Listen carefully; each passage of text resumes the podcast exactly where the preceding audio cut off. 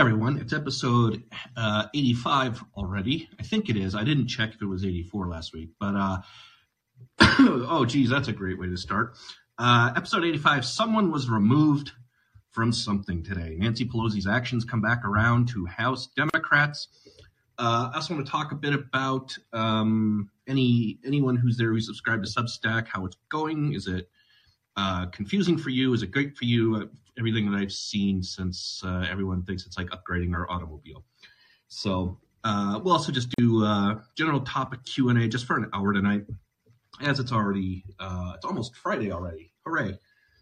as I noted, and I talked about in podcast today, Ilhan Omar, as promised, was removed from the um, Foreign Affairs House Committee that she sat on. Um, this is in retaliation and certainly is revenge for um, uh, Nancy Pelosi's actions in removing Marjorie Taylor Greene and also voting to remove Lauren Boebert and then uh, Paul Gosar. And it's certainly not an endorsement of anything any of those three uh, cuddly little lunatics have said. Um, but it was a it broke precedent uh, that this just never had been done. Uh, some same party members have been stripped of their committee assignments. Steve King from Iowa uh, comes to mind but it had never been done cross party and had never been done with a vote. And Nancy Pelosi decided, well, we're just going to uh, break that norm. Well, as promised, Kevin McCarthy, who noted when that happened that when we're back in power, we're going to basically do the same to you. And he kept his promise. Yay, Kevin. He stripped uh, Eric Swalwell of his committee assignments, including the Intelligence Committee, uh, rightfully so. He also stripped uh, Adam Schiff of his assignments. And then today they voted on Ilhan Omar. And you may have noticed how these two uh, incidences were uh, subtly covered in the media. Uh, Associated Press breaking. House Republicans have voted to oust Democrat Rep Ilhan Omar from the House Foreign Affairs Committee. The vote to remove the Somali born Muslim lawmaker came after her past comments critical of Israel. Okay. Here's how the Associated Press described Marjorie Taylor Greene breaking. The House votes, U.S. House votes to remove Rep. Marjorie Taylor Greene from committees for spreading violent racist rhetoric. Uh, quite the difference. Um, this was also several just journalists with their own thoughts on it, and of course, uh, Axios even meaned her with her quote about being Somali born and I should speak for the Muslim parts of this country and what have you. And so um, as I said, you can see the difference in coverage on this if you've just been on the social medias and the Twitter machines and what have you.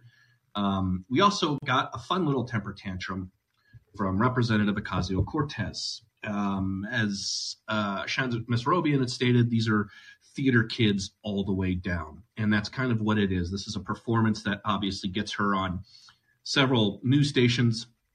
I'm willing to bet she's probably on Instagram Live talking about it right now. Uh, the funniest thing that kind of noted about Ocasio Cortez's little rant is she actually singled out Marjorie Taylor Greene and saying the Republican caucus, you know, has members that call upon Jewish space lasers. Well, she's making the point that Marjorie Taylor Greene did make these inflammatory comments. She was removed from committee by the House Speaker and by a by a party line vote. And um, basically, the same thing is being done to Ilhan Omar for the exact same reason. And of course, we get the the squad doing their little high school play theatrics, and uh, we get all of the media attention. So that's kind of what went down today. If you have thoughts on that, uh, certainly jump in the queue. Um, like I said, also uh, success, somewhat successful day on Substack. uh, I haven't like done any major screw ups. I had to re-upload an audio today. Um, it's I'm, I'm, finding it. There's a ton more work to do, um, which isn't not complaining. Uh, I knew there was going to be as it's a bigger platform and it's learning all little things. I do plan on either I'm going to try tomorrow or I'm going to start next week enabling uh, founding member chat threads. And I haven't decided how to go about this yet. Um, I'm thinking of setting up like a weekly chat thread. So it just keeps going throughout the week. And then we close shop on Fridays and say goodbye, everybody. See you next week. Um, but that will be a, be a perk for founding members. I'm also aware of uh, the membership charge. And that's something I'm going to be getting in touch with those people who are overcharged with as well. uh, probably this weekend when I have some downtime to, to really get on that. So, as I know, some of the founding members were charged. Some of you have gotten back in touch with me, which I appreciate. Uh, but I will be reaching out again individually to figure out uh, how to issue these partial refunds. Um, it's probably just going to come down to Venmo or PayPal or mailing a check like grandma if I have to. So I want to get that straightened out. Um, but I want to hear about your experience. How do you how are you finding the interface? The is commenting good? Um, are the episodes where we need them to be, et cetera, et cetera? We're only too deep, but um, I didn't have any major catastrophes, so that was good. So I want to hear your thoughts uh, on on your usage of Substack. Is it better? Is it worse? How is it, et cetera? How is it treating you? Um, also, just general topic Q and A. I'm up for as well. So uh, we'll go for about an hour as usual. I know sometimes we run over a little bit. We'll try to get through everyone. Just uh, as usual, the ground rules. Please mute your microphone if you're not speaking. If you're uh, calling and you're not speaking, uh, it just it makes it easier for a published recording. It also helps keep me kind of not distracted. I have the dumb French bulldogs and other noises going on on my end as well, so I'll try to keep that minimum. And then also just be uh, aware that there might be people in the queue behind you. I know that doesn't always work out that way. We've been we've been pretty good about this lately of getting through everyone. So um, it's good that we got this thing down to kind of a, a fine tuned uh, c- catastrophic machine. Uh, I'm just going to kind of scroll back. We just have three people there. So uh, if you're new to this, uh, just feel free to jump up there and say anything you really want to talk about. So it's a conversational podcast, and we're live, of course. So uh, we'll just. Uh, what's on your mind on anything I just laid out? Do you think it was Um, unfair? Do you think it was unfair to strip Ilhan Omar? Do you think this is about bigotry? I, I actually do think it's about bigotry, but just not in the ways that. Yeah, I actually, I actually didn't think McCarthy was going to do it. I know he said he was going to do it like for a while, but I actually didn't think he was. I thought it was going to just kind of be forgotten about. And I was kind of like, I didn't really care if McCarthy became speaker. I didn't really care who became speaker. But so far, I've actually been impressed with some of the stuff he's done. And also, if you mute the if you mute the video of AOC when she's like fr- flipping out and screaming, it looks like if you mute it, it, like it looks like she's in a rap battle. That's pretty funny. Yeah, that's kind of how I, I mixed it in with the with the podcast this morning. Uh, when I was when this thing came out, I'm like, oh, I have to use this, and obviously it's like with the visuals and everything. And yeah, I mean, people were saying, someone said, is she out there preaching? And I'm like, oh yes, she is. She she thinks she's in church right now. And I mean, she this is what she does. This is what she thinks she's good at. Um, you know, and, and Rashida Tlaib doing the breakdown and crying, and Cori Bush. It's the same crew every single time that does this. Um, I, I thought Tlaib was funnier because this is like the third time she's broken down crying. and um, Tlaib in particular, I think, is probably, if we're talking strict anti Semitism, she's the worst one of the entire bunch. Like, by far. I think Tlaib is way worse than Ilhan Omar. Yeah, I'm Like, pretty sure she. like, I'm pretty sure she's a map in her office, and she crossed out Israel on it. she when she was uh, inaugurated in her first term she put in her office had a map of either the middle east or the map of europe or whatever and she put a sticky note over israel and called it palestine she covered the whole like thing with a sticky note and then when this came out um she said she removed it or whatever and you know she apologized. But right now she has the palestinian flag outside of her office. She has she has the american flag. I think she has the pride flag and i think she has the palestinian flag which are basically the same thing at this point. Um and yeah i mean mark spade just kind of had her moment and i think what's always funny about her is she manages to make everything about her and I, I wonder how that goes over with even, you know, Omar or the members of the squad, where she said, you know, when I got threatened, when you threatened my life, nobody helped me. And she was talking about that meme uh, that Gosar of, of her getting punched or was, I, I, my memory is hazy on it, but it was a meme. It was a joke, and she took it as a death threat when no one, like for serious, really saw it that way. Um, that's certainly not a defense of Gosar. I wish all of these fucking people would grow up and just act normal. that includes Marjorie Taylor Greene, who she's a Marjorie Taylor Greene's having herself a riot right now over the Chinese spy balloon. Like this is her moment right now, um, and that's another topic that I'm just seeing. Um, that's right. Lack of taste in comments says it's a, it was an enemy meme. Um, but I'm just seeing that like I'm trying to catch up on the Chinese spy balloon shit, which is insane. Um, but yeah. Yeah, I found the Chinese spy balloon shit really funny. Um, I'm not like a huge Trump guy, like at least anymore. I just want him to go away. But I, I don't really necessarily agree that Putin wouldn't have invaded Ukraine. I mean, maybe he wouldn't have, but I really don't think when Trump was president, China would have flown the spy balloon over the U.S. because like Trump's so out of pocket, like he would just like like fucking send a bomb to Beijing or some shit. That's why like They- that's what he- makes Trump he- unique. he like, would have he, shot was it out of out of the pocket enough that he could. Yeah, exactly. He would have shot out of there and made like a spectacle of it and like hung it the balloon from the top of the White House or some shit. Like he. Like he would have, like you couldn't get away with that, but Biden's not even. They're not even shooting it down. There's like we're gonna leave it. We're gonna we're gonna put um uh um uh, we're gonna put like blankets over all of our important military equipment so they can't see it, and they're gonna call it a day. And this will be out of the news by tomorrow. Yeah, I don't know. I mean, it's interesting to me, and I'm not, you know, I'm not going conspiratorial or anything, but it's interesting to me that it's been up there for a few days, and the Biden per per Wall Street Journal, Biden was advised on it, and, and he was advised to shoot it down, and they decided not to because they're worried about on the ground, like what damage would it do to anybody on the ground? I mean, it's hovering over fucking Canada right now. You're not gonna you're not going to damage anything, and and if you do, it's it's probably going to be an improvement. Well, let's face it. If it lands in downtown Calgary, it's going to be an improvement. I love all the I love all the memes about liberating Canada and how how all, a lot of groups in Canada are taking that seriously and they're like condemning Yeah. Tucker Carlson. Yeah, they, they we should. Any Canadian that wants to be liberated, we should. Okay, let's just you know, let's give the hockey players that are playing here amnesty and uh, liberate any anyone from the borders that want to wants to come. I, I think we should grant them as refugee status and let them come across the border of you know Montana and Minnesota and uh, New York. Let them come across in rafts from Toronto. Yeah, I couldn't agree more. Yeah, I I remember a couple years ago, like some like one of like the liberal like resistant Twitter people made like a new map of like the new map of like North America where it'd be like they split it up so like there'd be like the United States of North America and then there'd be Jesus land where like all the conservatives could live and they like cut it up and it was supposed to be like insulting to the right and it ended up like everyone on the right was like no this seems fair this is a good this is a good Yeah. deal and they and then she ended up like We'll- deleting it because everyone Well, everyone agreed Yeah, we'll it. take the warm weather. I'm sure, I'm fine with that. Yeah, I agree. What else? What else is on your mind, Tom?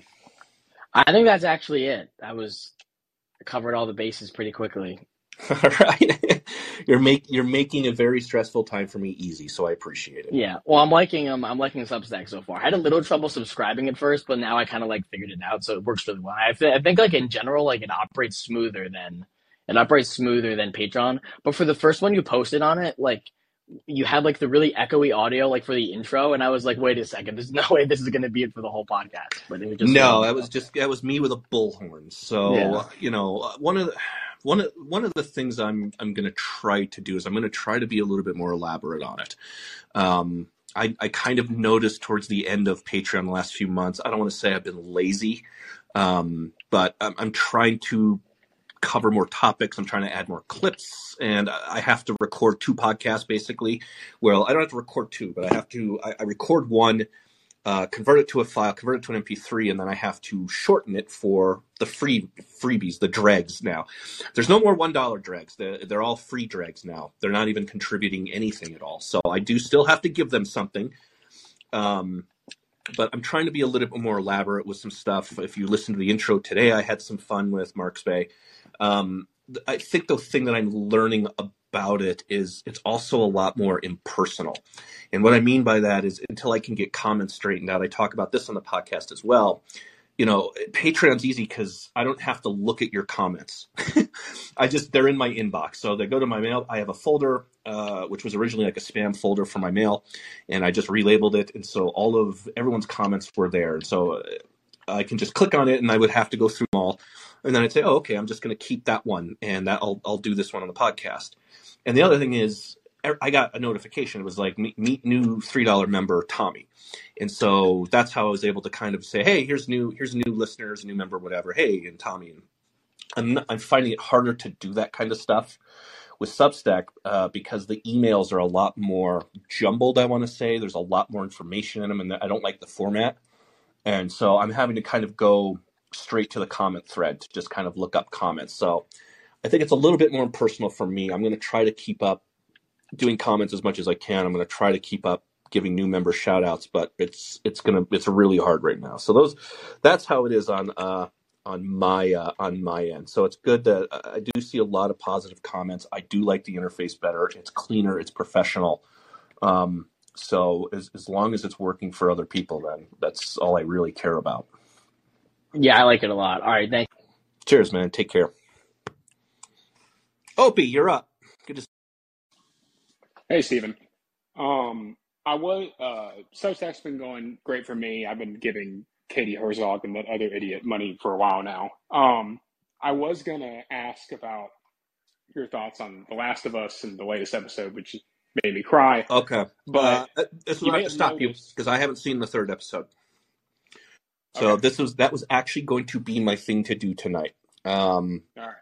and so it's funny because I'm I'm pretty good at avoiding spoilers. I don't as soon as as soon as my eyes glance a tweet, I just scroll past or whatever like that. Um, I wasn't even going to kind of get into it, which was funny because I'm really weird like that with TV shows. I have a pile that I want to watch, and I'm just I don't know if it's my attention span. I don't know what it is. It takes a, it takes a lot now for me to get into a show. The last show that I really just let go by the wayside was Game of Thrones, and then I caught up to um, when everyone was talking about the Red Wedding. I was like, okay, because season two or season two, I think was that. So uh, everyone was talking about this, so I said, okay, I'm going to go back, and so I caught up season one and then Red Wedding, and then I was like ready to go for season three, and I was like, great, and so I I wrote Game of Thrones out but I don't I've never like done sit down there's a new TV show out there. And so Last of Us came out. I have not played the video game. Uh, I do I do have a PS5. Um, and but I'm not really a gamer. I, I use it sometimes to just unwind or, or whatever. I have two games for it. I don't really, you know, get involved with anything. Um, so I never played Last of Us the game. I, I, don't really like cinematic video games because it feels like you're not doing anything that isn't already programmed for you to do. So if you're playing like a, a cinematic Last of Us game, you have to go one direction to keep the story going, or you know, you have to duck here, or you have to figure out, which isn't always bad, but I, I find that everything is already laid out for you. You just kind of have to move the characters in a certain direction. Um, but I did. So Last of Us came out, did two episodes. I started reading about it. I'm like, okay, it, it's a good thing I haven't played this game because now I can just go into this fresh. Uh, I liked the first two episodes. I thought the girl was going to bug the hell out of me, and I was like, okay, because she's from Game of Thrones. And that's the other thing HBO does. They recycle actors. They've been doing this going back to Deadwood and Band of Brothers, especially, where they'll have an actor who has a supporting role, and then they're like in a starring role for the next thing. They did that with some of the actors from Band of Brothers went into Boardwalk Empire. And then Boardwalk Empire had actors that went into other things as well. And so I watched first two episodes. I liked it. I thought it was great. Um, I'm glad I didn't play the game, but I did not watch the third episode yet.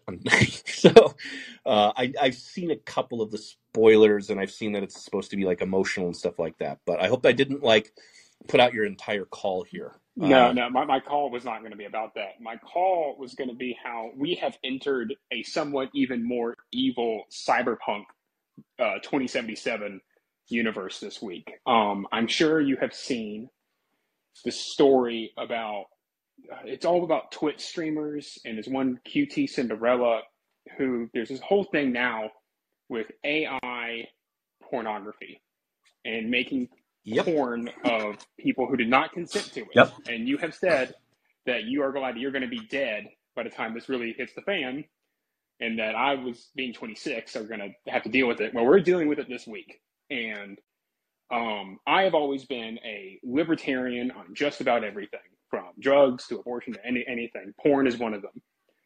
But I think we may have found uh, issue where California kind of gets something right. There is they may have not already done it, but there is a bill in California that I think is pushing to have this kind of shit included into uh, revenge porn. Um, that I don't know if it'd be illegal. It wouldn't be illegal to have, but be illegal to make. Um, I, I, this is going to be something that's going to be an issue. And Dan Carlin, the uh, amateur historian, said, We are entering the last, we are exiting the last age of being able to tell what's real or not anymore. That soon you're going to have AI voices and we're not going to be able to tell if any video is real or not. And this is happening, and I don't know how we deal with it. I think we're all just kind of screwed. Yeah. So to, for for people who aren't familiar, and I, and I'm not. I talk about this on the podcast. I'm not really on Twitch either. I I have a couple of channels that I sometimes dip into, and I talk about. I've watched this Uh, for years, by the way. So this is I rough. I talk about the um yeah I talk about the the AI Seinfeld that's going off right now, which is incredible.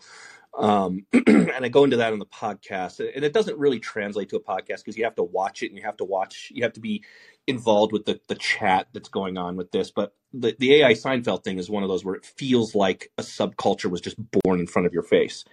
And that doesn't really happen anymore. And so for people who aren't familiar, there was a there's a Twitch streamer called uh, QTCinderella, and uh, I'm not familiar with her because again I don't really watch Twitch. But what happened was um, reading reading from a website here. Twitch streamer Atrioc came under fire. He's a guy after getting caught purchasing explicit deepfakes of several high-profile female Twitch streamers. Several of women affected by this website he purchased from Event Spoken Against Deepfakes.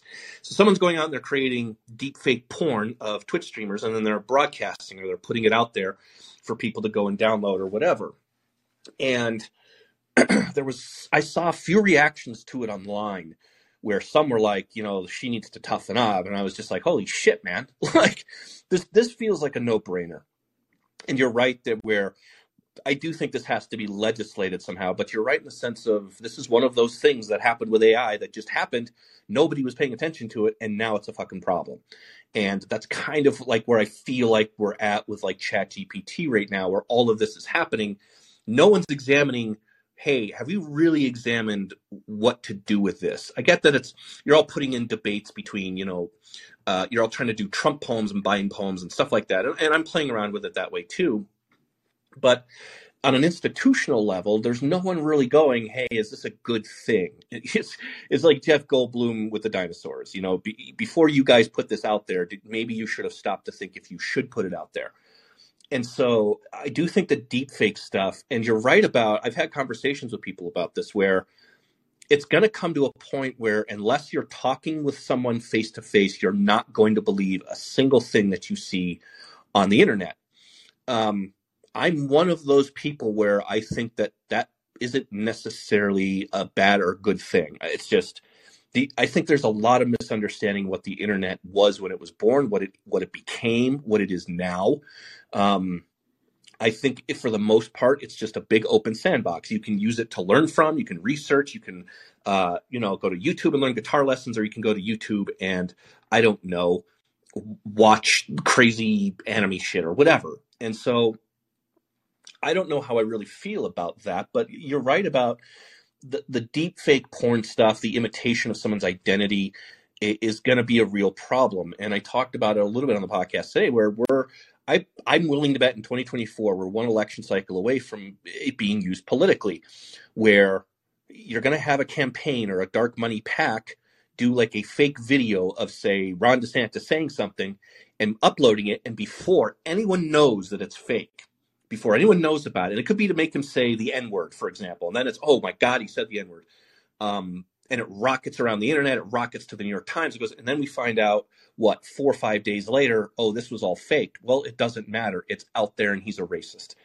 That's just an example, and I'm, I don't put it above political campaigns. I'm I'm willing to bet you right now there are political PACs, political groups, uh, and I'm not even going to say right or left. Just probably they're out there working on this stuff and saying, "Hey, this is what we, you know, let's do this in an ad or whatever." So you're right in the sense of it. It it feels like we're we're already behind an eight ball on a lot of this stuff. This this is something we should have been thinking about. Like the second deepfake stuff came out, what probably three four years ago is when this stuff was really new. That's when we should have been having these debates. Hey, what if people use this to, as the revenge porn? what if people do this as and and they already have i think scarlett johansson was talking about this that you had accounts like on pornhub were putting her face on it and i and there were a couple other ones and so um yeah it's going to be a problem and again the reactions to it from some people were for were interesting to me they were eye-opening some people i followed on twitter i was like man no this is bad this is I think it does have to be put into a, a, a, some kind of legislation as far as revenge, revenge porn is concerned. Um, but yeah, you're right about. I, I think I think we're getting behind this, and like I said, I talked about this thing with the AI Seinfeld. It's funny, and the, and it's funny how the community is memeing this thing, and it's creating an entire subculture. But in the meantime, we're not actually talking about four AI intelligence bots talking to each other and and working language out and working problem solving out and doing this and this is in its infancy and we know how fast technology moves where is this going to be three four years from now is kind of the issue and it's one of those things where we should have been discussing this years ago and we're not and now it's like oh i guess we should have done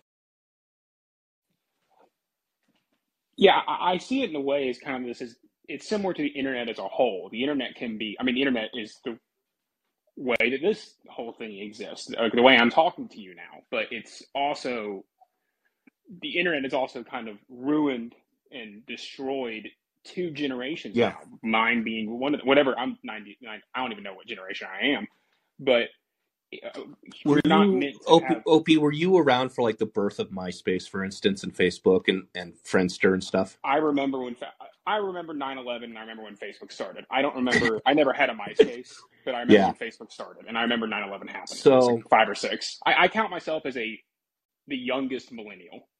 Yeah, I mean, and I talked about this as well, especially with where we are with TikTok. And you know, I know that there's stuff out there. I, I just I don't TikTok get in there. the I, I out of me. don't get in there with internet personalities, so um, I, I don't I don't have a big breadth of knowledge on it. I just don't like watch internet people because of something. Um, I would say the only guys that I've ever discovered that I've stuck with on the internet is Red Letter Media because they're just like me. They're just cynical Gen Xers who do, you know they don't see a whole hope for hum- humanity or entertainment. Um, fuck you! It's January is over. Um, but I know that there's all this shit going on with Eliza Bleu on Twitter, and I don't comment on. I read. I read a lot of things that I don't really ever comment on. But you can you can draw. When I heard about all this stuff, I'm like, oh, of course it's a MySpace kid. Like MySpace was the first place that created personality cults out of just normal people. They weren't celebrities, but you could become a celebrity. And so you had a few of them. You had the Forbidden Girl, you had Tila Tequila, and you had a few others.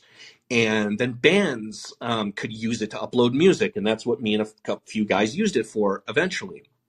And you can draw a straight line to the kind of fame chasing that online personas create. And whether it's MySpace, people create an online persona. Then Facebook doesn't really lend itself to that, but it does with media companies. Twitter lends itself to becoming, you know, a, a media persona, a fame chasing persona. Um, I guess, I mean, you could even use me in an example. I, I didn't start out as a media journalist. I didn't do any of that stuff. And I, um, I started out just kind of commenting on things. I've, I've always been a writer and I've always done like design and stuff, but I've never, I never got it into this kind of place. And then I just gained a following. So I started a website and now you're all giving me money for Substack. I wouldn't say that I'm that kind of person, but you can see who those people are and who they exist. And when you let that kind of stuff take you over, now you look at TikTok, and you're right about how generations have just been destroyed. TikTok is creating an entire generation of female Patrick Batemans, you know, where, you know, this is how I start my day. I go to the office and I make a smoothie. Then I go up to the roof for some Krav Maga. And then I go and eat. It's just kind of like there there is a level of sociopathy that's either being fed or created and I guess that's that's why I just never really got into a lot of that stuff. Even on Instagram, my Instagram is I have 35 followers, I think. Or no, I have more than that. It's like 100. But I don't use it to market. I don't use it doing it. It's just kind of my personal Instagram and I don't follow content that does that. And so I find a lot of that stuff weird. Like uh, when I looked up QTCinderella and you said you've been following her for years. So what does she do exactly? Like what is her what is her thing on Twitch or what is her online It's like a lot of it surrounds. Some of it surrounds games. Some of it, like I just I've I haven't been following her per se. I've just known about her. She is dating another rather famous Twitch streamer named Ludwig, Oh and good. she and like That's they healthy. and they know they know that Hasan Piker jackass who sinks uh, idiot nephew. Um, but yeah, it, it's I've just known about them for a while, and you know, I, am I a fan of hers? No, but like you know, you can't help you could hate this person, and you can't help but just have your heart break when you watch that video. And then yeah, Yeah. I saw some of the the, the I don't know TradCon uh, get over it takes, which just makes you even lose more hope for humanity. Yeah. Um, in response to that, it's Yeah, I mean, some, some things shouldn't be left, right, political. Some things are, no, this is bad. You should not, you should not spread, you know, porn, you know, f- deep fake non-consensual porn. porn. to someone that's it's fake to begin with. No. Um, but before this goes into a even sadder topic, we have an Eagles fan behind us that, and I don't want to make Eagles fans uh, angry. And I can neither confirm nor deny that Joe was that guy who was uh, unveiling himself um, in Philadelphia after the win. So I'm going to hang up. All right, Opie. Good topic. Um, lot lot of good stuff, and it's you're right. It's it is one of these things where, uh, uh, you know, as I as I joke around with AI and stuff like that. That's that's kind of why I've been watching the nothing, nothing forever. The Watch Me Forever, never-ending sitcom because there is an element of Black Mirror to it, but on the other hand, it's fascinating on how like random it is, and um, it's something that plays to my kind of internet subculture humor. Um, so I did put a link for it in the podcast because I know talking about it, it's one of those things online where talking about it doesn't do it justice. It's like kind of like talking about Twitch streamers. You don't unless you know who they are, you know the content. Then there's probably a lot of people out there just kind of like, oh. But yes, let let me go on record and say deep fake porn is bad. Okay. No, I'm not one of those ban all porn trad people either. But yes, deep fake porn, porn against someone's will or someone's permission is bad. Joe, he just talked a bunch of shit about you and your football team. Are you love are you excited to see Gardner Minshew defeat the Kansas City Chiefs? before before I answer that question. I love nothing more than a conversation transition between porn and the Philadelphia Eagles because boy, is there a lot of overlap there as an Eagles fan. Oof. No, no, uh, you know, greased poles are going to stop us drunk vagrants from celebrating any kind of victory. And yes, I am incredibly excited for the Eagles' front defensive line to probably dislocate every bone in Patrick Mahomes' body and then have Gardner Minshew start in the fourth quarter and lead the Birds just give him the snaps. Uh, yeah, people ask me like, this must be a hard one for you. It's it's your Eagles who it's Philadelphia, which is, again is just you know a, a, a historical armpit, uh, versus the racist Kansas City Chiefs and the and the racist fans who do that tomahawk chant. It's just sickening. Um, I, I don't believe that this is who we are as a country in 2023. Um, but I can't root for the Chiefs on anything. Um, and I wouldn't normally root for the Eagles, but you guys have America's quarterback. You have Gardner Minshew, uh, who, who, you know, I'm predicting is probably going to have to come in and probably save the day at the end. And then he's going to retire, and I'm going to have to find a different Broncos quarterback on Madden next year, which I'm not looking forward to.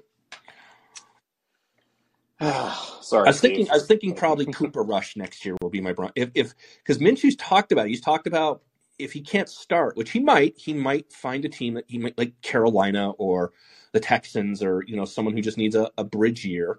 Um, he might, but he's also talked that he wants to go into coaching uh, because of Mike Leach. And there, I saw somewhere if he if he wins a Super Bowl ring, he's just going to hang it up and go into coaching. So I I might have to go after Cooper Rush next year for my Broncos quarterback.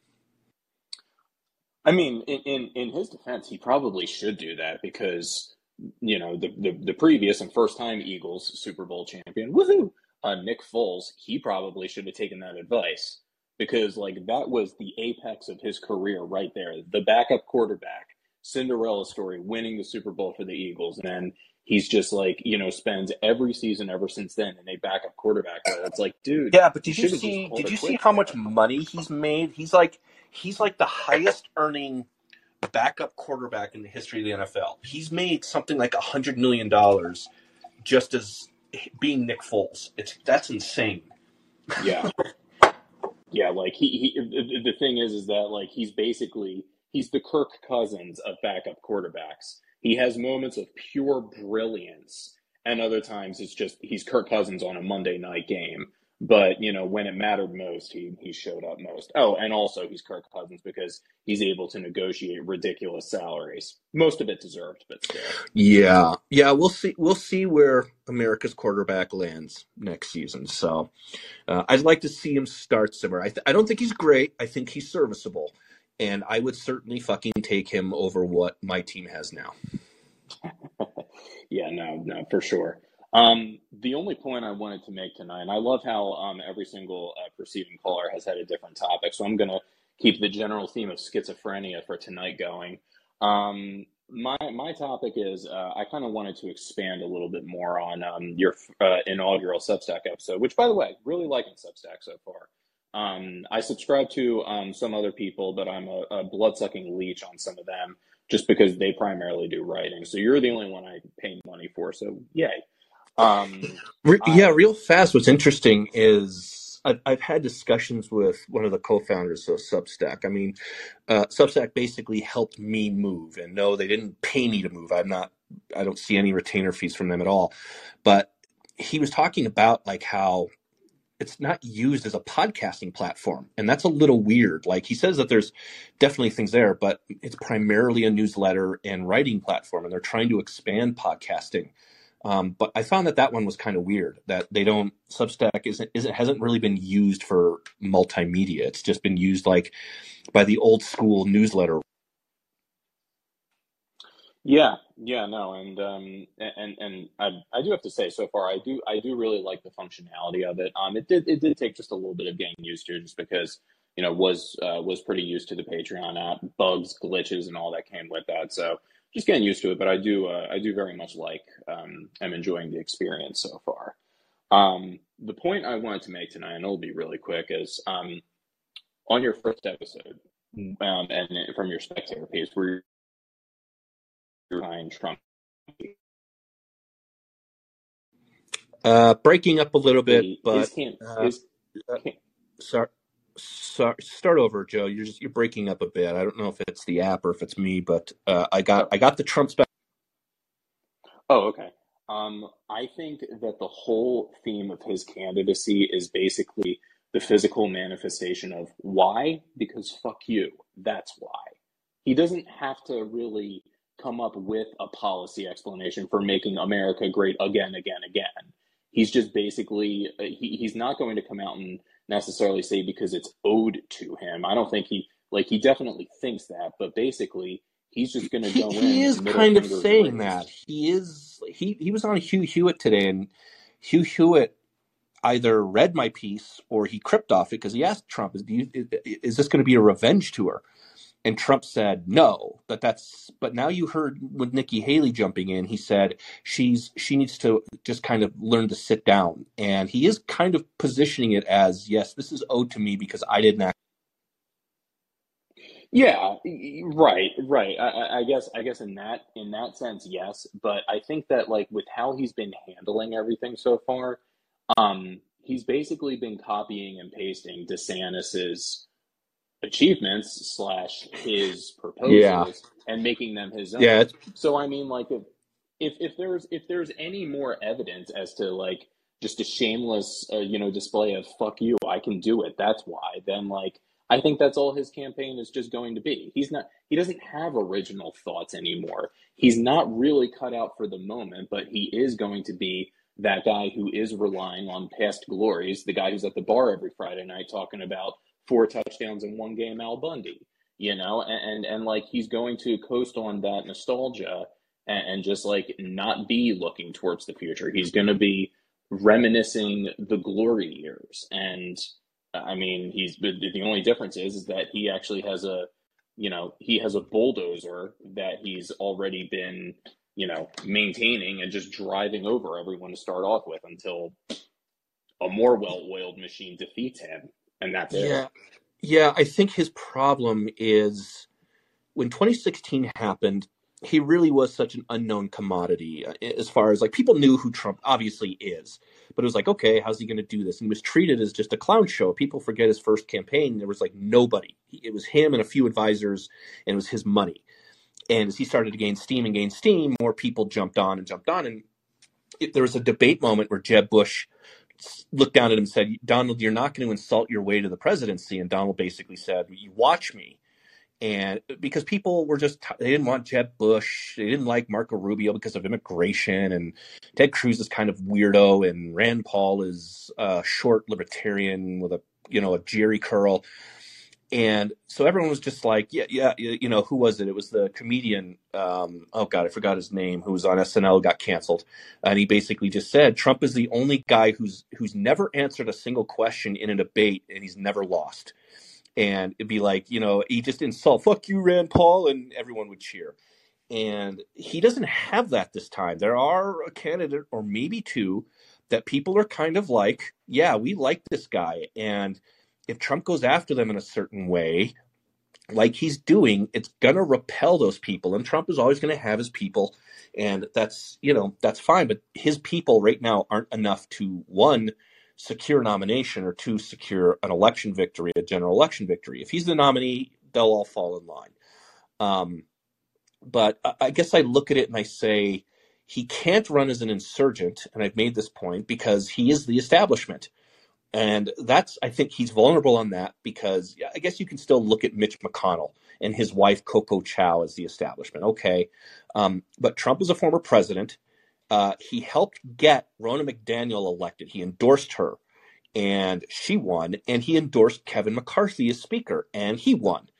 And so watching Trump kind of push away from his accomplishments is going to be one of the funnier things. Like for him to come out and say, uh, drain the swamp. And it's like, well, you just endorsed the swamp. You just endorsed McCarthy. You just endorsed McDaniel. Um, and for him to still kind of play both sides is going to kind of be funny. Obviously, the vaccine is going to be a really just a hellish thing that we're all going to go through. And I don't think he can get away with attacking governors who implemented his vaccine policy. He's going to try that, but it still was his thing. Someone said, you know, someone said to me last night when I posted my spectator piece, you sound like you've been boosted recently. And I don't reply, but my reply there would have been, you mean boosted with Trump's warp speed vaccine that he came out with? Um, that's going to be tough. And so I agree that he is going to kind of be that guy at the bar. Um, the problem with that is if you don't like him, that that guy at the bar is generally pretty popular at that bar or he wouldn't be allowed to come keep coming back there. And so it's gonna be it's gonna be another messy primary. Um, it's going to be interesting to see who all jumps in, who thinks about jumping in but doesn't, and then who decides to do it anyway. And I, I, still look at this and I say, I think a certain sector of DC media and bulwark media is going to convince Liz Cheney to jump in this race strictly for the food fight, strictly to suck up the oxygen, because that's all it will be. You'll have five, six candidates on the stage, and then you'll have Liz Cheney and Trump, and the hour long debate will be those two arguing, and not a single GOP candidate is going to be able to get their word in. And they better be prepared for how the media is going to treat this because they one believe Trump can't win again. Watch him is what I would say to that. And two, they're going to make sure that candidates like, say, a Florida governor or the Georgia governor or the current uh, Virginia governor, uh, who might all jump in, they are not going to get their say in. That's how they're going to engineer this race. And I guess I looked at this and I'm, I'm just asking the question why why does Trump thinks he needs to run? And you say just because fuck you. Um, I think it's a little bit more nuanced than that. Not that there's any nuance to Trump, but I do really think it's I lost, I need to win again. I can't I cannot lose. I need to win. Well, just wanting to win isn't good enough because now you're still going to be president for four more years. And the second he wins, everybody knows what's coming. I deserve a third term because my first one was all Russia.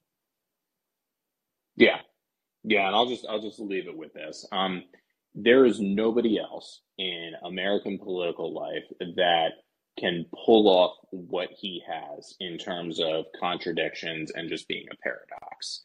He hires the best people, and yet the best people continuously fail him. He is anti establishment, but he's also the ex president. He's able to exist, and, and like to, to that extent, I think he's also a Rorschach test for a lot of people. People look at him and they project their uh, you know fantasies, hopes, and dreams, and like you know worst ever fears onto him. I don't think that there has ever been anybody in American political life that kind of exemplifies and just like exists wholly beyond like these paradoxes. And the thing is, they have never been crippling for him. He's just basically worn them on his sleeve and just gone about it so incredibly shamelessly. And I think that's why it's something you can't imitate. All of the people that he endorsed, and even, you know, like with Kari Lake, who are really just more than anything his imitators and heir apparent, how well did that work out for her? Last time I checked, she's not governor of Arizona because his style is unique to him and him alone. He has this uncanny ability that no one else can to do what it is that he does. And so everybody else is just what they are as imitators. So, yeah, yeah. Jane Coaston has hammered this point a lot where, you know, people talk about Trump and Trumpism. And she's one of these that says there is no Trumpism because Trumpism so far without him has failed. It, it doesn't exist. And she's talked about that that all of the people who try to bring who try to adopt Trumpism, they end up losing. Blake Masters, Kari Lake, and Doug Mastriano, and uh, oh god, he, the other names of you know these people who should just be on Political Apprentice. Um, they end up losing, and so she she's pretty adamant about that. Trumpism exists in a vacuum of Trump. It, it, you're right in the sense of it's only him that can do this. How is he able to do it? I, I don't know. Like I genuinely, I gave up asking that question the, the moment he got the nomination. I'm like, okay, I'm out. Um, but you're right, and it's it's one of those things that a good chunk of the media, and in particular, bulwark media, dispatch media, anti-professional, anti-Trump media. When I say professional anti, like I'm pretty anti-Trump, but I'm not paid to be anti-Trump. Is the point? Um, uh, I'm talking about professional outlets that are paid to do this nonstop, 24 seven, every single day and they don't understand this. And the reason they either don't get it or they don't get it on purpose is because they need trumpism. You're already starting to see it. Uh, good old jonathan last from the bulwark is now saying trump is losing the grifter class to ron desantis. And it's so obvious what they're doing. You see like right there you just go it's clear as fucking day what you're trying to do here and they don't care. They're going to try to kind of transfer Trumpism onto whoever it is, unless it's Larry Hogan or Liz Cheney. Well, it's not going to be either of those two. So if it's Nikki Haley, they're going to transfer that over to Nikki Haley. If it's uh, Tim Scott, they're going to transfer that over to Tim Scott. If it's DeSantis, they're, they're going to do that. And the first real test about that was that those people did not support Glenn Youngkin. Glenn Youngkin was the first like post Trump normal politician that came around. Like he really was. And what happened? Bill Kristol uh, uh, donated to Terry McAuliffe. That's what happened. And so you know those people are full of shit, and you know they they have to transfer Trumpism to whomever it is that they don't approve of. And again, I, I agree with Coaston on this. Is that he hasn't shown that it can actually transfer. Um, you, you see the videos of DeSantis supposedly doing hand gestures like Trump, like whatever. They're trying so hard to make that happen. And again with Trump, his problem is nobody liked anyone else in 2016. They wanted they they want Trump was the vessel to kick the shit out of Jeb Bush to his face, and people love that. And now there is one or two options that people actually like, and what happens is what happens when Trump starts attacking someone they like is going to. Yep. Bill Kristol also donated a few tiki torches as well. I seem to recall. yeah. All right. Well, Stephen, all right. Well, thanks so much. Good speaking with you. Enjoy the episode of The Last of Us. It was very good. Um, and go Eagles, or I guess I'll stay with you. Go Gardner Minshew. Yes. No, I'm rooting for Gardner Minshew. Even if he's gonna be, he's gonna be a Super Bowl champion, and that's that's gonna be something that um it's gonna follow him for the rest of his life, and and it should because again he's America's quarterback. Uh, Schnorflep. Great, uh, whatever. But uh, go ahead. Look like a new, new a newbie, which we that that should be Schnorfel Puppy. This is my this is my lightly anonymized uh, internet uh, identity because I want to be a content creator, but I, I don't want to get canceled. So I I'm trying to thread the needle between those. It, it is a dilemma of our time, that's for sure. It is. So um, I joined as a founding member over on Substack uh, under another name. Um, and the reason why is because I've kind of followed your example as far as content creation goes. Um, messed around with Substack, and also I uh, we've been doing a, a live call in uh, on Fridays. So um, I uh, appreciate the pointers to the platforms, and and also appreciate what you're doing. Uh, just to comment on the um, uh, the comments on your uh, Substack posts. Um, I get those in the email that I registered for Substack. So I'm not every time I get a new comment, I I get uh, a new email popping in, just like what you described on Patreon. So really, so I'm not so sure you- what's wedged on your side, but So if you, so if like, so today on today's episode, 220, 223, whatever, comments are enabled for members. And so it, it's only if you comment or do, does, Mhm. So, okay. So if you don't comment on the comment section, you don't get anything. It's just, you get the episode and that's great. If you jump in and you comment, you get Mhm. a notification for everything. Mhm. Okay. yeah, I get. So I, I'm just looking at one, and um, um, I got gonna- a comment. I'm going to try to um, fix that. I'm going to Okay. talk. I'm gonna I'm gonna talk to them about that. Um, that might be a default setting that I don't know about. Um, uh, again, this I'm I'm new to Substack. I've been playing around with it for the last few months, but as far as with interactions with users, that's obviously new to me. Um, I'm going to whether you like it or not. That just sounds annoying to me at least. So I'm going to try to get that turned off. That's dumb. Yeah, um, the one uh, the one thing that I've noticed is uh, all of the email messages start with the subject line of "new comment on" Oh and then the post title. so if you if you could filter those, that might that might keep the noise down a little bit. But Yeah, that's bad. That's Just a uh. I'm gonna I'm gonna I'll email them about that tomorrow morning. So yeah. yeah, But no, I had no problem. It, maybe because I'm a Substack user, I, I had no problem getting on, subscribing. Uh, even got the podcast feed into my antiquated podcatcher. Um, so every time you uh, you throw an episode out, it, it shows up for me. So I, I mean, as far as you know, user experience, it couldn't have gone smoother. yeah. I mean, I wish I. The only thing that almost happened when I was uploading a podcast, and I wrote out the description. I'd done a few practice rounds. You know, holy shit, he just published a practice thing. Um, Yep. The only thing that like happened is so I I'd written out a whole uh, like article or bio for the podcast, which I said I'm going to be more extensive over with over here. and then I hit something and it and it went away. Like I went to fix something and I'm just like, okay, uh, I did copy it to a Word document, so I saved it, but um, I didn't really have any problems. Which I'm not one of those people. I'm one of those people where I practice a thousand times on a launch, like I did with Patreon three years ago. Yep. And then something goes wrong. It, uh, just that's just it, it, that's who I am, and I, I, I sometimes have struggle with a ton of details that I have to cover, and I think because I I drawn this out so much. Like it was like three months of you know I think the first announcement was in August of last year, and so I drawn this out for so long that I practiced with it enough to where I was like, okay, everything looks good, like you know, and like I'm a, I'm a child of the Challenger explosion, so I'm I'm not one of those people where it's like this is not going to go well.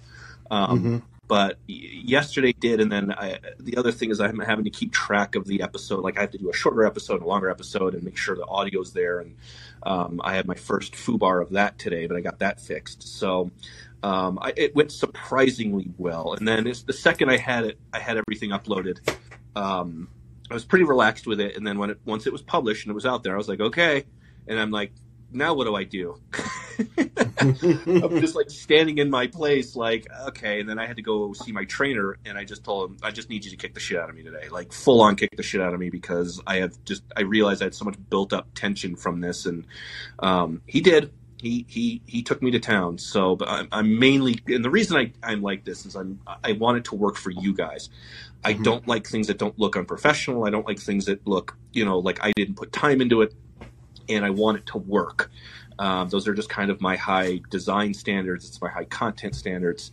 And so that's usually where all of that tension and stress comes from. It's just like, I don't want to be associated with, you know, uh, uploading something that is subpar or something fucks up. And then, yeah, Yeah. nothing, nothing fucked up. And so I was a little surprised. I'm waiting Yeah. for one. I'm, that that's where I go to now. I'm now waiting for the next thing. Okay. I'm like, today went pretty well Yeah. and I just did. I had one audio glitch I had to fix, but I was like, no, everything's going pretty good, and so um, I, I'm going to talk to them about sub. And someone might, someone out there might know this, so I might just put that one to the room. Someone who's used Substack might know how to turn that off.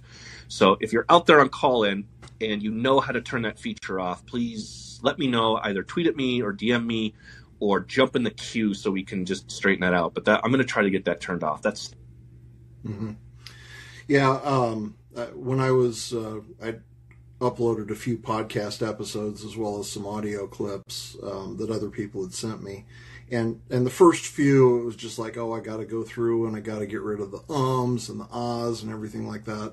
And by about the third podcast, I was just like, fuck it. I'm yeah. I don't I don't do that. I I leave that in because I'm I'm kind of a freewheeling conversationalist. So I leave in the odds. I leave in the um. Not not not all of them. Um. Just just because I think it's ref- especially in what we do, especially what I do is. It, a lot of podcasts are just so kind of rehearsed or off script, um, and not that any of that's bad, but that's just not me. Um, and what's what's funny is now with the free episodes where I cut them off after a segment, I have to do a little bit of dialogue where it's, um, "Hey, make sure you go over and you subscribe." To, and I've struggled with two days now doing it. Um, I, I feel your pain because I have a little script piece. Because if I try to freewheel it at the end, you know, I'm, I'm trying to get people over to the to the Substack to subscribe, um, you know, and and to to join call in, and it's like bah, bah, da, bah, da, bah, if I don't if I don't read the script. So I, I Yeah, understand what- completely. So- something that was funny is when I was doing some work for Fox, and uh, when I lived in in New York City, at least downtown Brooklyn, at least, um, they wanted me doing commentary. I think Dave Marcus does it now, um, where you bring in and you you just rap for about ten minutes on one topic. It's like a Mhm. short commentary between while they change programs. And because they listened to my podcast, I'd obviously been on Gutfeld and I've done some work with them, and so I was like, okay, sure but they're very strict about it. Like you have to write a script out, and you have to send it to them, and then they kind of, uh, be, obviously because it's Fox, it's a studio, so they're Sure. very they're very picky on that kind of stuff. And so they would you'd write out a script, and then they would send it back to you, and then it's like, okay, this is finalized. Let's see you tomorrow. And then I would go in, and I go into the sound booth, you put on the headphones, and I fucking bombed it. Like I could not I could not get it together. It just sounded stiff. I sound candid, and, and uh, I think I did three of those, and then they were like, "Thanks, but no thanks." And um, I'm just not great at that. It's just not. It, it's one of the reasons why I like not having sponsors, is because uh, on the Conservatarians there was a reason why John Gabriel always read the sponsor content because Yeah. I, he's good at that. He's Doctor Demento. Um, I'm just not I'm not professionally trained in that kind of communications thing. I'm sure I, I could get better at it, which I think I have.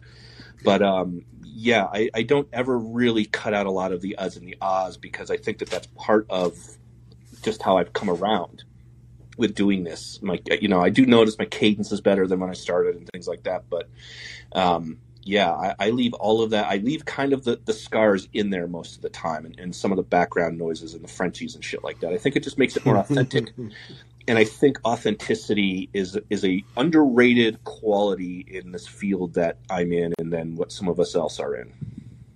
Yeah, um, that's actually where I got my nickname from. Is my my office mate will sit behind me and uh, find someplace interesting to lick on her crotch, and then Oh, wonderful. just sit there and just go after it. And I was like, "Oh, that's my okay. That there's my nickname right there." So she's my avatar. Nice. Can I do your, a plug or no? Uh, I'm sorry. Can I do a plug? Yeah, I was just going to ask you, what's your Substack so people want to find it? It is post afterthoughts.substack.com. Great. And the call in is post afterthoughts live. Uh, And- and get together on Friday nights. What, what's the topic, or what's the what's what's the general feel that uh, your Substack's on and, and the call? So you you mentioned the Hewitt show earlier. Um, we have a community of listeners that have been around for um, oh shit, probably 2006, 2007. Some of us, you know, have been just core listeners since then, um, and we've really gotten connected with Duane Patterson, their producer. Yeah. and he was doing a um, he was doing a show Tuesday through Friday nights uh, called the After Show, and then it it came along. Um, you know, it decision came down from Salem on high that said, "Thou shalt not do this anymore," um, because it's taking too much of your time. So this was our attempt to kind of keep the community together. We we are uh, referred to as tribbles um, by uh, Hugh, and uh, that's kind of the name we've adopted for ourselves. I, I see I see a couple uh, down in uh, in the audience. I don't know if uh, um, I don't know. I don't want to call them out, John, but um, anyway. Um, so uh, yeah, we we just kind of do. We get on. Call in is is just kind of our our uh, sit around and BS on on Friday night call uh, before some of the music events that that Duane does. Great. Um, Schnorflifferpuss puppy. Um, I'm going to take uh, Andrea here, who says it's easy to fix that comment thing on Substack. So I'm going to move All her sir. here and just go ahead and hang out and listen, and she's going to basically instruct us all how to do that. Appreciate what you. Cheers. Take care. Uh, Eric and Alex. Alex. Uh, Andrea here, who is uh, knows how to do this. Go ahead and educate us all, please. Okay, so um, And, and may, and maybe turn your hair dryer off. it's not a hair dryer, it's a tanning bed. I'm sorry. I was tanning. I'm, I'm gonna be out of here in just like two minutes, so hopefully it'll get quiet for you guys. So I'm sorry. Um, you you hit the topic when I was like about why are you laughing? No, I'm not. Do you want you, you want me to you want me to take Eric? Yeah, you can take them so I can Okay. get dressed and get out of here, and then it'll be quiet. Thank you. Okay. All right. Jump- just jump back up into the queue. Oh. Oh, amazing. Uh, Eric, go ahead. That, that was Eric's Eric's gonna unmute himself, and it's gonna be. what a coincidence! Uh, Eric, if you're there.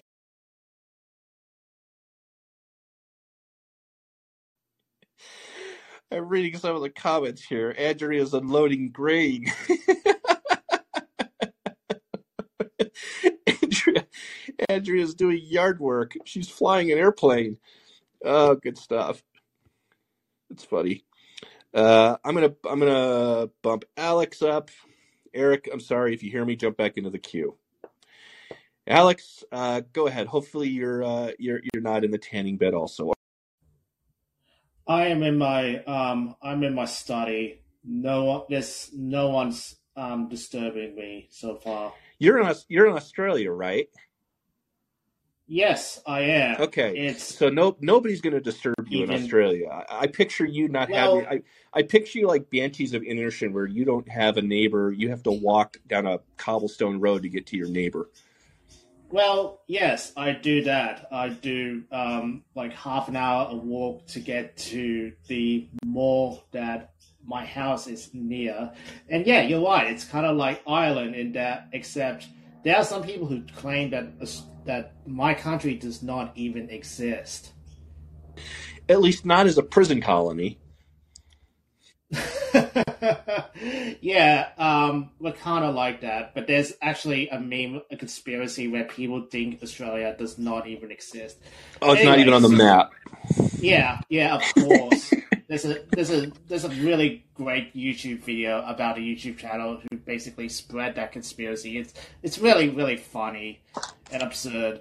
Um, and it would be really surprising if it turns out he met he met an Australian and yeah, he then realized, oh, we do exist. Anyway, so I was just um I'm just calling in because um congrats on the Substack by the way. I have a Substack newsletter uh that I've been running for like two years. And What- it's quite small. What, what's and what's the title for people? For people It's out there? called lackoftaste.substack.com. I mainly write about movies there and it's usually about the kind of thing things people when people talk about movies I want them I want to write about how they talk about movies, not simply you know when they talk about movies, it's not simply about representation. It's not simply about oh, um, whatever film Twitter is talking about, and you know, if there's like a, for example, if there's a sex scene in a movie, and they complain that there is a sex scene in a movie, I basically says, okay, you got a point, but just because you said that doesn't that doesn't mean that sex scenes are going to stop. So that's just one example of the things that I talk about on my Substack. So that's basically um, a plug What's in. what, what's funny here is I know your Substack, and I've spoken to you. and I had no idea that that was you. Yeah, yeah. Now I just This, this yeah. is a little awkward. This is a little awkward. If you go to at lack of taste on Twitter, um, there's Alex, and he does a lot of good film stuff. Yeah, uh, and I also interview people um, who are not uh, professionally in film business about their favorite movies. So I have actually interviewed uh, Matt Continetti about his book, as well as one of his favorite movies called, which is Sweet Smell of Success. If you have seen that movie, uh, go check it out. Um, I do that on occasion, and I've also interviewed Matt Labash, um, and that was loads of fun. Yeah, he's a, he's a good egg. Yeah. So I'm just calling in um, to say congrats on the congrats on the Substack, but also um, if you have any thoughts on this weird thing that you know on Twitter where you know some conservative some accounts are putting themselves in private because gay not Yeah. big enough or their reach is not big enough, and so Elon joined in. So I'm just interested about what what is the logic behind you know the engagement. Like I, I like I understand like why people would have concerns about shadow banning and how that Yeah. will be censorship, but I've never heard that the remedy of of locking your account just to increase engagement. I I am not convinced it's not a 4chan troll. That's me. That's how. That's my thing. That's how I look at all of this stuff. Um, I the the joke, and I've retweeted people making fun of this. Is I don't ever really worry about my engagement. I do if it's financial. Like my sub, like when I'm trying to push out a new Substack, and I'm like worried if I'm shadow banned or engagement because I know for a fact last year from basically August to November, uh, my subscribership died on Patreon. It it came to a standstill, and I've never experienced that before. Um, and so I was pretty much convinced my account was either being throttled due to the election or whatever. And then it, it turns out that was true because the second Musk came in and broke Twitter, my engagements went through, my follower count went through the roof. I started getting subs, I started getting subscribers again, and uh, as I said, I don't really say, I don't really talk out loud about that stuff because why give the bastards the pleasure? That's kind of how I look at that. Just plow through it. Um, this thing with the locked account, I don't even know. Uh, I don't, I don't really care about engagement. I, uh, not to be, not to go all Ivan Drago here, but I tweet for me. I don't really ever pay attention to who's reacting to my tweets. I do obviously because I'm in media and stuff like that. I, I I'm mindful of the outlets that I write for, but usually they're fine with whatever I tweet because that's why they have me writing for them. Um, I've I don't ever really care that much about my engagement numbers. I, I tweet what I want to tweet. I tweet things that are funny to me. Uh, if I'm attacking a media or journal for being dishonest or whatever, and, and if you follow me, you see that I'm kind of all over the map, even in five tweets. And um, I don't know what they're doing. I don't, and I guess more importantly, I don't care. Um, uh, I, I guess I'm on Twitter partly. I mean, obviously, is activism. Um, I'm on I'm on Twitter for my writing. I'm on Twitter to to put out a message and to kind of push back against a lot of this bullshit. Um, but I'm also on Twitter to talk with people and tweet with people, and and that's one thing you know people have noticed with me. I, I will tweet with accounts that are anonymous. I'll tweet with accounts that have five followers. I'll retweet accounts with ten. I don't really care about all of this kind of self-imposed standards that people have put into Twitter. Um, I've never done one of those retweet if you agree things. I've never done a I'm being shadow banned retweet if you see my tweets. Um, I did see some like several like pretty credible accounts doing it too. They were like, no, this works. But if I lock my account, um, that means I, I I can't engage with people, and so I'm just kind of like, this is stupid. Like I, I don't even care. It's it feels like one of those things where it's just you guys care about this. I don't. This isn't what I'm here for. Um, whatever you got lock your accounts whatever i mean there's there like kyle smith in wall street journal and i'm sure you know he's locked his account and Yeah. i guess if you if you want your account to just be seen if that's what this is about okay then go do that. I guess I look at it and I'm just like, I, don't. I look at these things and I'm like, this has to be a 4chan joke because it feels that way. And then Elon Musk did it, and then a bunch of other people did it, and Dave Rubin is out there trying to get people to stop leaving Twitter. And I just, I don't screw around with all of that stuff. I'm pretty insulated from a lot of that. I guess is how I look at it.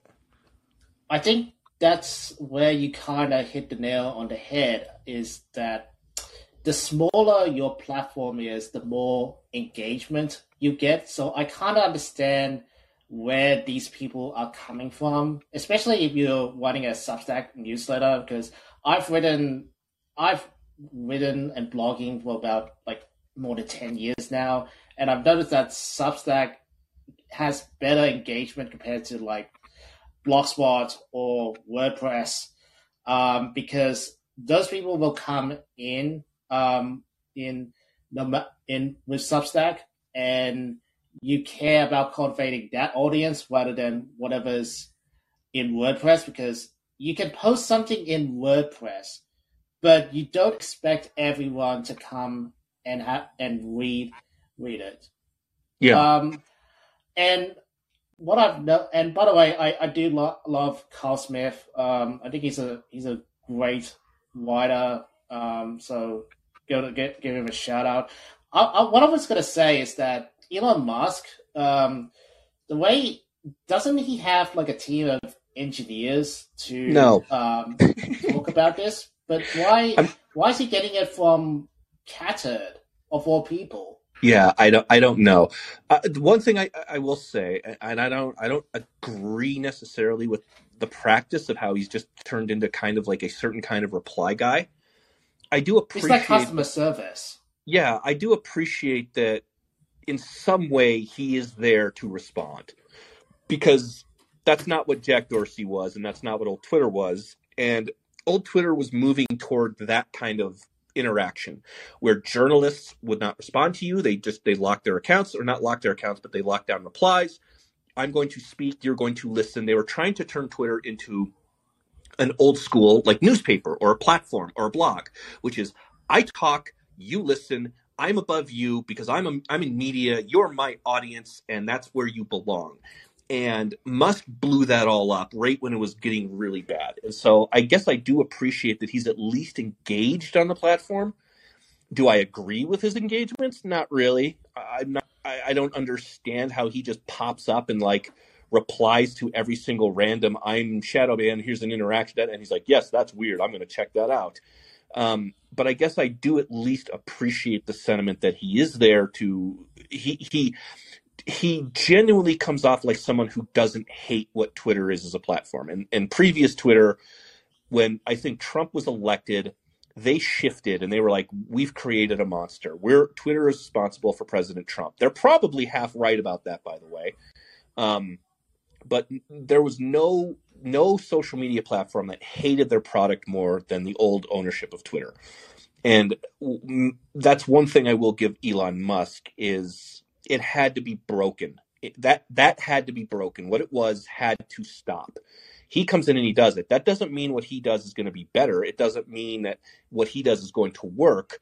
Um, I, I saw someone say, I think it was either on call and it was either in comments that said the the Hamilton 68 stuff with Bill Kristol and Podesta and pushing the Russiagate. I think it was Zach from last episode who said that was worth it alone. Even if Twitter dies and goes away, we had to know what was going on behind the scenes. And so I agree with a certain extent of that. Um, Musk's problem is, is he is kind of just like an Anon reply guy. He jumps at every single fucking thing that either people he agrees with put out into the world or accounts he likes puts out into the world. And that's how he got that dumb Paul Pelosi tweet. Um, and that's how he kind of stumbles into those things. Also, he's just a weird fucking guy.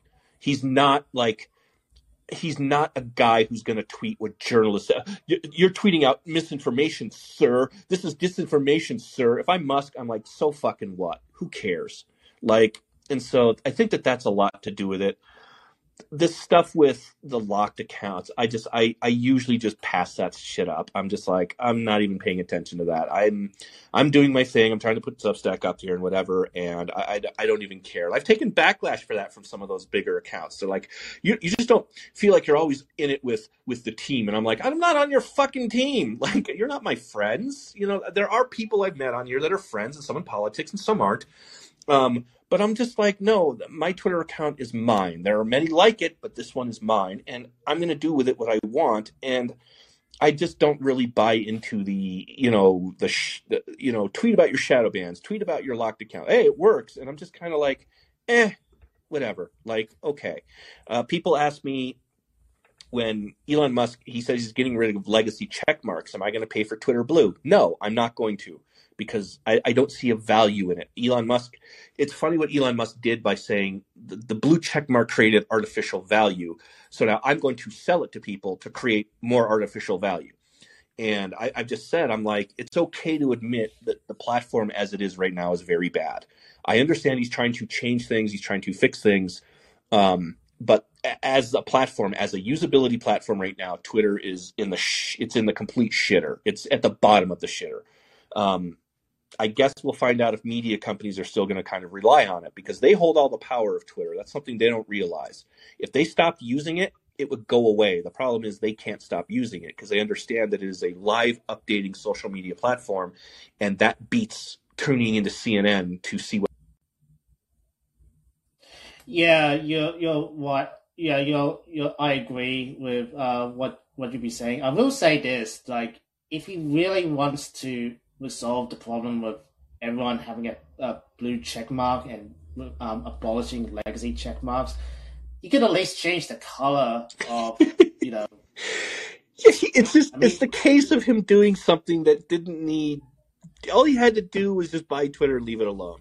Get rid of the shadow bannings, get rid of the throttling, Yeah, let every account out there. He didn't even have to touch it, and now we have blue check marks and gray check marks and yellow check marks, and now there's accounts of that have like their little media emoji next to them now. Like Bloomberg has that next to some journalists, and it's just like, dude, this isn't fucking Applebee's. We don't need all this flair, okay? And I, I don't know. I mean, that's that's one of those things where I'm just like, I have no idea why he fucked with this. I'm fine with anyone being verified. That's that's fair, but I think he should he should have still had to go in and prove you are who you are. And so, like, Catturd gets a blue check mark. It's like, no, when I got verified a couple of years ago, I had to send in my driver's license. You have to send a photo of your driver's license, uh, why you're being verified, are you notable in media or, or whatever. And you had to verify your, your identity. And that to me is what it should be. If you want your identity verified, then anyone should be allowed to do that, whether it's you with 500 followers or Elizabeth down there or Cindy or Andrea or whatever. But you still have to verify your identity that it is who you say you are and that's his problem he just sold the check mark as a status symbol while commenting that it's stupid that it was yeah. Um, my final comment on this: um, he did put up a poll saying that he's going to resign as Twitter CEO, as chosen by the users. I'm wondering when is that actually gonna happen, or is he just doing that? Is he doing that typical troll poll um, that he's going to do every few I don't months and not even live up to it? yeah i don't know um yeah I- mean he's probably look he's probably is looking for a ceo that's just he said that some when he can find someone who's actually dumb enough to I mean, it takes a long process. It takes a while to find someone to lead the pack. Yeah, I mean, I, I, st- I think that, that that's actually what I prefer. I prefer he own it, but he puts somebody in charge of it that kind of knows what they're doing, and he just kind of if he wants to just be a guy who owns the platform and tweets on it, great. Um, but I- don't I don't even that's those are things again I don't really care about his Twitter polls. I don't pay attention to him. Um, I don't even think I follow Elon Musk. Do I? No, I don't. Um, I follow his I follow his alerts. So whenever there's, it's basically a bot that will notify me of who he's replying, who which tweets he likes, who he follows, what he's tweeting about. That's far more useful. Yeah, I mean, I again, I don't, I don't. Um, it's it's one of those things I don't even follow what he does. I wish people would have some self respect. Just because someone came in and fixed something or whatever, he's not your your one and all savior. Um, Alex, what was your favorite film of 2022? I was gonna say the Marilyn Monroe non-biopic, uh, but I will say Tar is my favorite film of 2022. I, I'm looking at your. I, I, brought, I pulled up your Twitter feed. I'm looking at. You said four films I consider masterpieces from the last ten years. You have a you have a still from Tar, and you have a still from Blonde. I think you're the only other person who likes Andrew Dominik that I know. Um, I, I He's love a national treasure in our country. I loved. I did love Blonde. I thought it. I thought it just. I think I joked that I said it's like the Passion of the Christ meets Marilyn Monroe. I mean, it's that's so it long. like. It just. I think it was too long. It just is like, okay, we get it. You re- like. I think he really does get his point across that like people complained that it was ex- it was exploiting her and whatever like that. I'm like, yeah, that was Marilyn Monroe. She was exploited by a lot of fucking people. Like that's exactly what happened. Um, I- I did have to fast forward through some of it, and I was just like, okay. Um, Dominik's one of my favorite directors. I think Assassination of Jesse James is a masterpiece, and I don't know if he's topped it. Tar, I, I, may, I'm gonna have to talk about this maybe with you more. Um, it was Yeah, kind of like, it was it was kind of like a. I mean, obviously, it's uh, the director was an Eyes Wide Shut, but it was very much like a Kubrick film. But I, I guess I didn't care enough about her. And what I mean by that, and I know you're not really supposed to. She's a monster. She's supposed to be kind of portrayed as a monster. But I guess I look at it. I, I look at this in the same way that I look at like romantic comedies, where like Tom Hanks is the book publishing mega millionaire privileged dude, and Meg Ryan is the uh, wealthy psychiatrist, and they have a romance. I don't. I'm like, I'm not sure why I'm supposed to care about you. I, I don't relate to super rich people and their dating problems, and I guess that's how I looked at Tar. I thought the look was awesome, the cinematography, the tone, everything was just kind of off. It just made you uncomfortable. Um, I liked her contradictions in that film, but I guess I looked at this and I'm like, I have no reason to really super care about someone who is like an ultimate talented celebrity. And that's just my thoughts on it. Without spoilers, am I off or am I on on that? I would say that you're not you're not wrong on that, although I do have to disagree with how you framed it because I think it's also a satire of these kind of people. Yes, I would agree. I would also agree with that. Like the way the Yeah. dialogue, the way the writing is, and the dialogue is very and being and it's- interviewed by the New Yorker of Yeah. all places. yeah, And it's funny, uh, I will say this. The New Yorker has a review of Tar that basically called it out for um for you know portraying cancel culture. It's like calling it Yeah. aggressive ideas. It's hilarious. But it I mean, really basically doesn't. proves the there's, point. There's there's one scene where it's obviously the famous scene in the one take where she dresses down a student for his identity. But then what's funny is like it, later in the movie, and this isn't really a spoiler, folks, but I would recommend I would recommend seeing it because it is it is a unique film. Um, she dresses down this guy about you know his identity because he hates Bach because Bach is a racist and whatever. Um, and then later in the movie, a guy comes in to use the women's restroom, and then there's a blind audition, and she changes her marks on him because he used the restroom. I'm like, she just graded this, she just erased this dude's marks because of his identity. And so I, I agree that there is a level of satire, the way that the, the way the dialogue is, the way it's written. Um, but again, I'm just kind of like, I just I can't bring myself to care about anything happening to you. I saw someone say in a great, it was like the assistant from the boss's point of view, and I thought that that was a good summation of it. But um, yeah, I, I enjoyed it, and you, people should see it. Cate Blanchett's incredible in it. She's incredible in just about anything. Um, I did a podcast. I want to get your one last thoughts, and then we'll get to Andrea because we're kind of already wrapping up. What did you think about the Oscar thing with To Leslie? The uh, the campaign with her, and then also the fact that they considered revoking. Because I talked about this yesterday on the podcast. Um, what do you think about that whole thing with Oscar so white, basically trying to get her Oscar nomination revoked in favor of uh, an actress of color or whatever? Um, was this just more Oscar bullshit? Do you think that the cancel culture thing is dying down? Because this feels like something two or three years ago they would have revoked this nomination and said, nope, we're giving it to Viola Davis. Um, I haven't seen to Leslie yet, and you know, uh, I'll I'll I'll, tr- I'll try to address each of your questions one by one. So I haven't seen to Leslie yet, although I have heard read great things about that performance uh, from uh, Andrea Riseborough, uh, if that's how you pronounce her name, um, in that movie. And you notice that the campaign is mainly through a social through social media, where you see it's kind of like the equivalent of you know Taylor Lorenz. Whenever she gets in trouble, she always have he her blue check mark saying, "Oh, Taylor Lorenz is so awesome. She's one of the best out there." It's that kind of thing. It's that kind of thing. Um, at the same time, you know, the Academy Award is basically an industry award. It's, it's basically an industry event for Hollywood, and of course, they'll have studios will spend huge amounts of money just to um, push actors and actresses to get a nomination or movies to get a nomination. I mean, everyone does it. Everyone does it. So I'm kind of surprised that see that nomination through um, that's really just like the little person that could. Um, but I haven't seen the movie yet. Um, I will also say that the idea that she gained it, um, she took advantage of it over like other other possible nominees is garbage. It's really garbage. Like you just you're not nominated. Uh, so what? Just go, just do a better movie next year. And that's my issue with the whole Oscar so white campaign and all of this um, identity politics. Like, so what? You you weren't nominated. Just make a better just make a better movie that the Academy likes.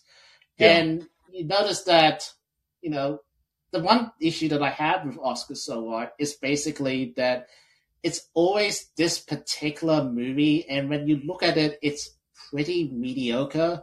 I mean, that's it's subjective. It's it's pretty subjective at the end of the day, but it's weird that it's the kind of thing like someone said described it best. Watching the Oscars, the reason why you would care about the Oscars is if you care about act these actors, these actresses, these directors, these movies as if they were your family.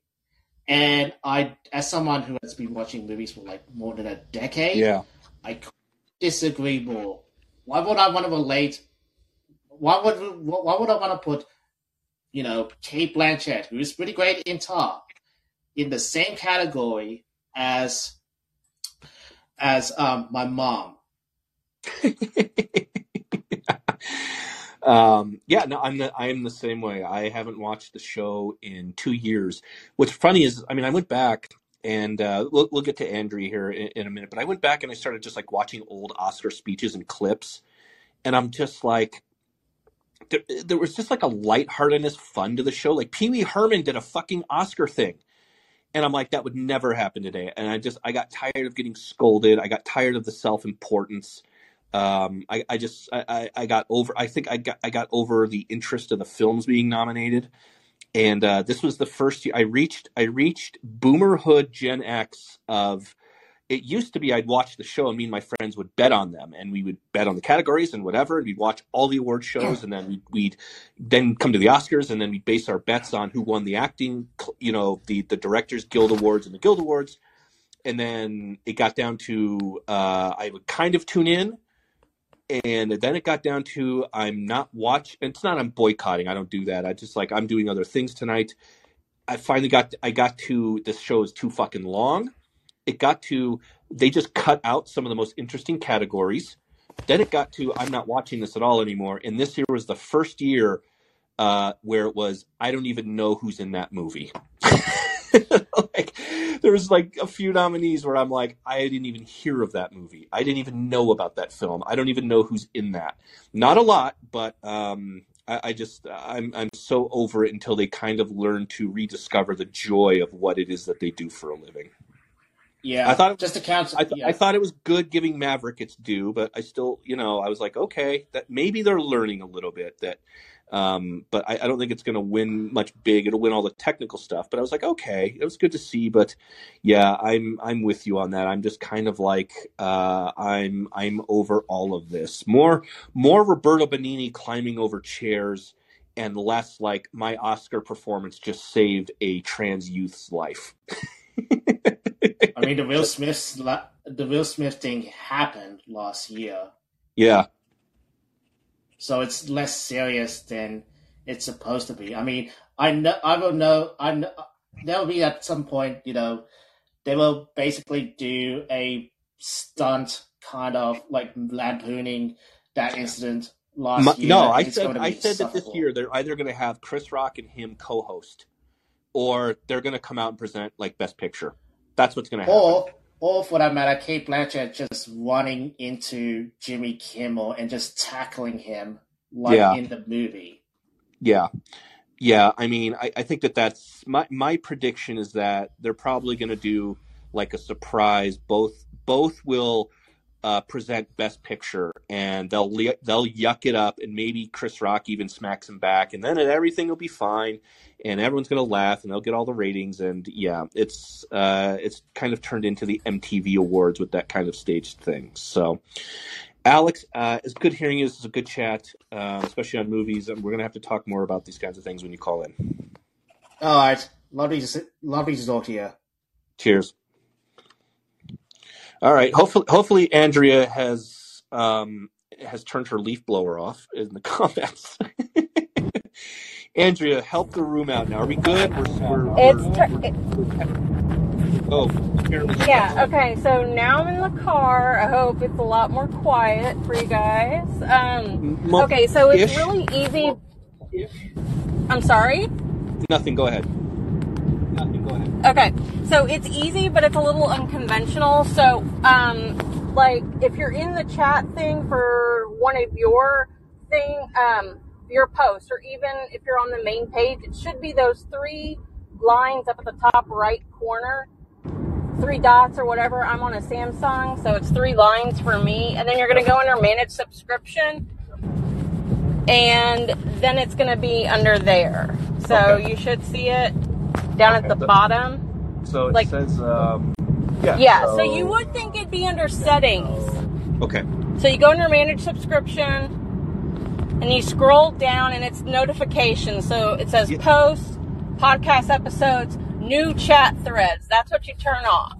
So uh, for, for anyone, because of the, the noise, so there's the three lines. You go to, you go to uh, manage subscriptions.